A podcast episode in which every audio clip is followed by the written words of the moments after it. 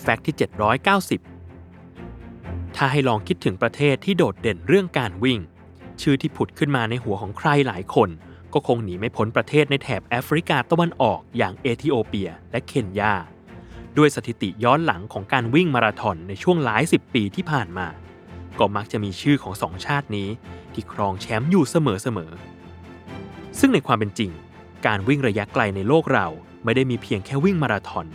แต่จะมีการแข่งขันที่เรียกว่าวิ่งอัลตรามาราธอนซึ่งเป็นการวิ่งในระยะทางที่มากกว่ามาราธอนแต่วิ่งในระยะทางหลายร้อยกิโลเมตร อีกทั้งยังเป็นการวิ่งที่ใช้เวลาทั้งวัน แน่นอนว่ายากมากกว่า กินเวลามากกว่า และเส้นทางก็ลำบากมากขึ้นด้วย เพราะมีทั้งการขึ้นเขาและลงห้วยหนึ่งในตำนานการวิ่งอัลตรามาราธอนต้องยกให้ชนชาติที่เรียกว่าทาราฮูมาราซึ่งเป็นชนเผ่าเล็ก สุดลึกลับ ที่ไม่ค่อยติดต่อกับโลกภายนอกสักเท่าไหร่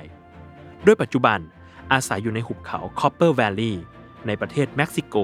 และเมื่อไหร่ก็ตามที่มีการจัดแข่งวิ่ง ultra marathon ชนชาติดังกล่าว ก็มักจะกวาดแชมป์จากการแข่งขันนี้เป็นประจำ โดยเคล็ดลับของพวกเขาก็คือ การใส่เพียงรองเท้าแตะพื้นยางโสมๆแล้วออกวิ่ง และไม่ได้มีการซ้อมจริงจังแต่อย่างใด แต่พวกเขาก็วิ่งจนกลายเป็นส่วนหนึ่งของชีวิตไปแล้ว แม้ไม่ได้กินอาหารถูกหลักตามโภชนาการของนักกีฬา แต่ก็สร้างตำนานนักวิ่งที่อึดที่สุดในโลก ให้กับชนชาติของตัวเองได้